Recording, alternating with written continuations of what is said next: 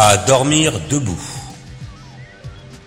Chaque matin, il tartine une tranche de pain d'une gelée blanche sans goût, sans odeur. Seule la sensation de tartiner quelque chose demeure. Il la trempe dans un verre d'eau et la mâchouille au rythme de l'horloge penchante qui sonne à l'heure blanche, car l'heure est blanche aussi. Le temps. Le temps, il s'en tamponne car il ne sort qu'à cette heure et laisse derrière lui une traînée de lumière qui pourrait être le temps qui s'accroche jusqu'à ce qu'il se dilue dans l'espace. Cette mémoire qui cherche la sortie du labyrinthe que forme le cerveau en projetant des images pendant notre sommeil, mais que l'odeur du café efface au réveil. Il élance sa silhouette dans les rues vides de tout, invisible au regard des rares passants très...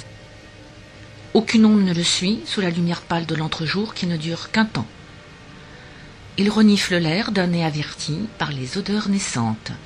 Son pas toujours assuré le guide vers la chambre rose de la princesse, où des petites dentelles entourent chaque objet, où des petits rouges-gorges sont alignés sur le rebord de la fenêtre, cuicuitant de la pluie et du beau temps pendant que mademoiselle peigne ses cheveux d'or en fredonnant un morceau de gâteau Barbieri. Il parcourt une ville dont il ne connaît que des portes closes derrière lesquelles rien ne l'intrigue. Une ville dont il sait tous les tours, toutes les impasses, tous les tours de passe-passe. Ses pas se font ordinairement plus courts à l'approche d'un petit coin de quartier où les gargouilles ruissellent de sueur froide. Quelle réjouissance cette petite musique qui brise le silence, une petite musique qui rappelle cet air de rien que l'on affiche sur le visage quand l'on commet l'irréparable. Cette petite musique de l'irréparable que la radio nous rabâche à chaque flash info. Personnellement, mon, mon truc, c'est de shooter dans un ballon et de casser une vitre du quartier. J'aime la petite musique de la vitre cassée. Les grandes avenues le distraient, elles sont bordées d'édifices remarquables aux armoiries douteuses qui disparaissent sous un voile délavé par la vapeur des bouches à bouche. Tout en grisaille, il s'estompe et ce spectacle est à ses yeux très prometteur. Sa confiance en l'avenir n'en est pas modifiée, même s'il savoure rarement complètement l'instant présent. Car dès qu'il ouvre la bouche pour croquer dedans, c'est déjà le futur qui s'offre à lui. Peut-être qu'avec une montre qui retarderait de cinq minutes, il y arriverait mieux. Faut voir. Une auto tamponneuse fait le tour d'une place à la colonne d'affichage. Comme un insecte géant, sans conducteur, elle file droit vers les aires de jeu. Il l'évite de justesse et reprend ses esprits peu troublés, car sa destination est toute tracée vers les quartiers désanimés. Les quartiers qu'il juge les plus mal fréquentés sont en fait les plus riches. Tous les voyous les plus fortunés y habitent. Ils organisent chaque année l'érection de la plus belle fusée. Ils y fourrent leurs lingots et les expédient sur la Lune, loin des pauvres, moches et méchants.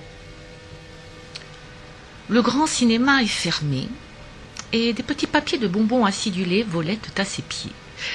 Sur les affiches, les figures se dérobent, les couleurs se suspendent aux lettres confuses.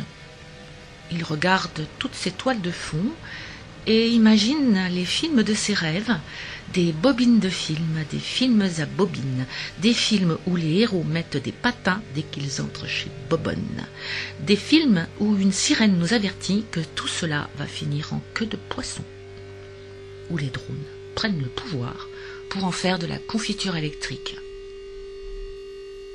Il n'a plus qu'une idée en tête, celle d'arriver à l'heure de l'ouverture. L'heure pile de l'ouverture de la boutique où il achète de quoi faire ses tartines et des pâtes aux œufs. Il échange de la monnaie courante ponctuée de blanc avec la patronne, sans s'étaler sur le temps qu'il fait et sur le temps qu'il faut pour rentrer. Car il rentre, l'heure passée, dans son jovi, à la porte dérobée. Il rentre avant que le vent ne se lève, car la dernière fois, il a perdu sa perruque.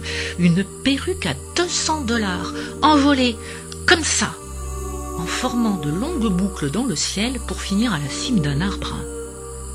Les corneilles en ont d'ailleurs fait un nid. Il faut bien que le malheur des uns fasse le bonheur des autres.